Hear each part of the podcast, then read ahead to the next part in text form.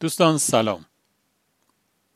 یک مسیر رو میشه یک خطی متشکل از یک مبدع و یک مقصد دونست و میشه یک مجموعه نقاطی که سرشار از رسیدنهای متوالیه.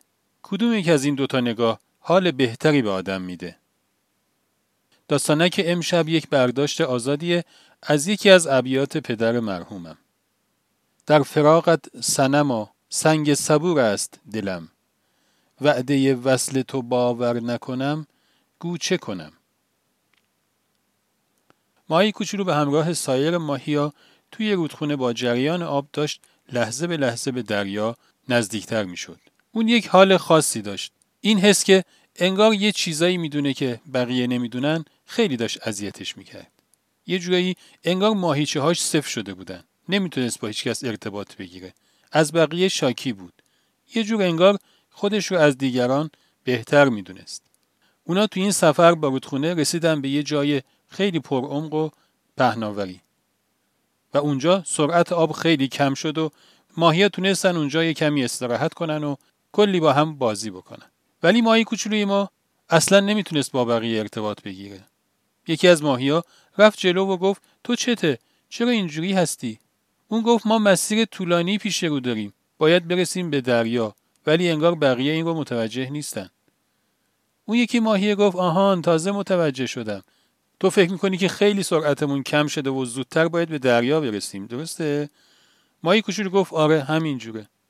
اون یکی ماهی گفت تو فکر می‌کنی که خودت به اشتیاق خودت و با پای خودت داری به دریا نزدیک میشی؟ واقعیتش اینه که اینجوری نیست. این جریان آب که تو رو به دریا نزدیک می‌کنه و البته بقیه ماهی ها رو هم همینجور. حالا با این حالی که داری فرض کن به هر دلیلی به دریا نرسیدی. باید چیکار کنی؟ می‌تونی خودتو از آب بیرون بندازی؟ این کار درسته؟ ماهی کوچولو یه فکری کرد گفت نه. ماهیه گفت ببین این آب رودخونه از جنس همون آب دریاست. پس نقدن از همین با هم بودنمون کیف کنیم حالا تا بعد که رسیدیم به دریا. بعدش هم آیا با چه حالی برسیم به دریا بهتره؟ با حال کیف و لذت یا با حال قبض و ناراحتی؟ ماهی کوچولو با این حرفها احساس کرد که انگار داره ماهیچه هاش کم کم از هم باز میشن. یک نکته ای تو این داستانک بود که خیلی برای من جذاب بود. اینکه آب رودخونه از جنس همون آب دریاست. من نمی‌دونم این حرف درست هست یا نه. اینکه انگار دنیا هم از جنس آخرته. فقط قواعدی که برشون حاکم هست متفاوته. مثلا دنیا گذراست و آخرت جاودانه.